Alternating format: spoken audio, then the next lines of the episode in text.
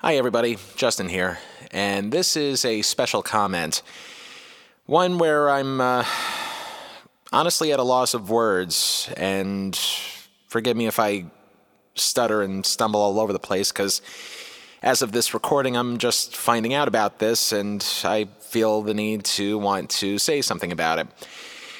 When we started this show in the summer of last year, uh, we had a couple ideas in mind as to what it was that we wanted to talk about in terms of what the worst shows of all time were, what the biggest flops were, what the biggest failures were.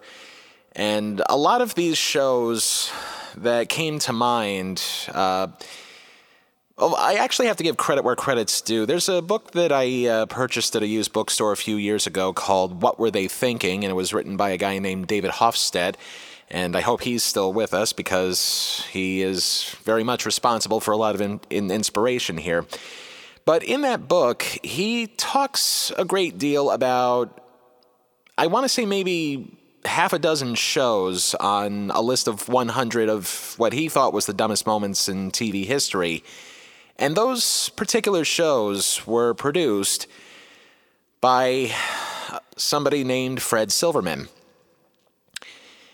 And because of all the stuff that was listed in the book and just, you know, how infamous these shows were, we sort of semi jokingly decided to name Fred Silverman as Telehell's patron saint because of just the notoriety of some of the shows that happened to be involved here. And so far, we've only covered one of those flops, and that that was the Super Train episode that we did back in August of 2019. And uh, the reason why I'm bringing all this stuff up now is because, as of this recording, we just found out that Fred Silverman had passed away.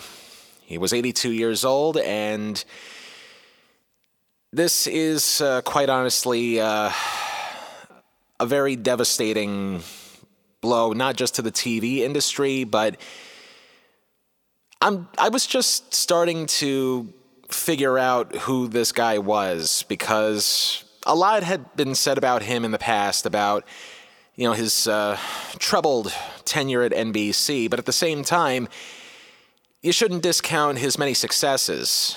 He had so many successes when he was working at CBS and ABC, and he also had some minor successes at NBC too. So give credit where credit's due. But I mean, this is just a small sampling of the shows that he helped greenlight when he was running all the networks that he was at. You know, we're talking shows like All in the Family, basically anything Norman Lear ever came up with, he greenlit. Um, Mary Tyler Moore, MASH, The Waltons, uh, Sonny and Cher, Kojak, Cannon. Scooby Doo, Where Are You was actually kind of a surprise, but at the time he was uh, working the daytime division of CBS when he greenlit that one. Uh, at ABC, he uh, wound up uh, spinning off Happy Days with Laverne and Shirley, also greenlighting Charlie's Angels, The Love Boat, Donny and Marie, Three's Company.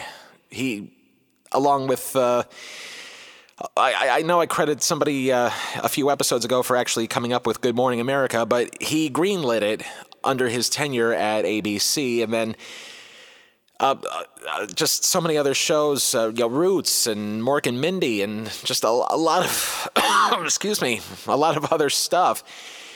And then he joined NBC in 1978, and while we have made a couple of jokes at his expense in the past, you can't argue that his success record is a little more uh, noteworthy than his failures, even though, you know, they're still very potent ones.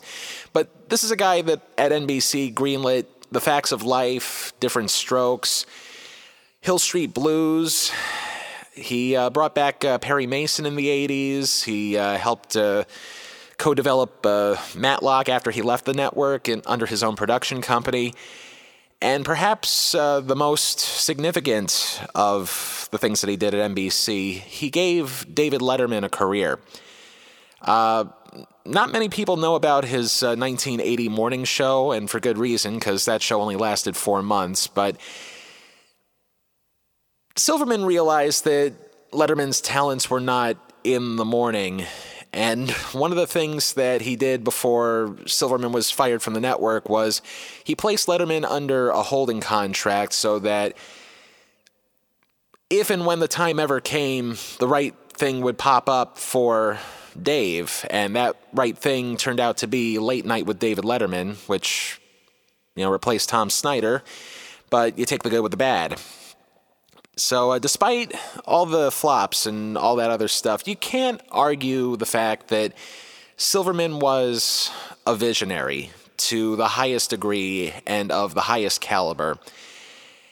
And while we still have a couple of shows up our sleeves that definitely have uh, Silverman's touch on them, and unfortunately for all the wrong reasons, we're gonna keep we're going to keep on task with uh, the stuff that we have scheduled. We have a number of shows coming up in May that he was involved with that in itself have their own stories to tell.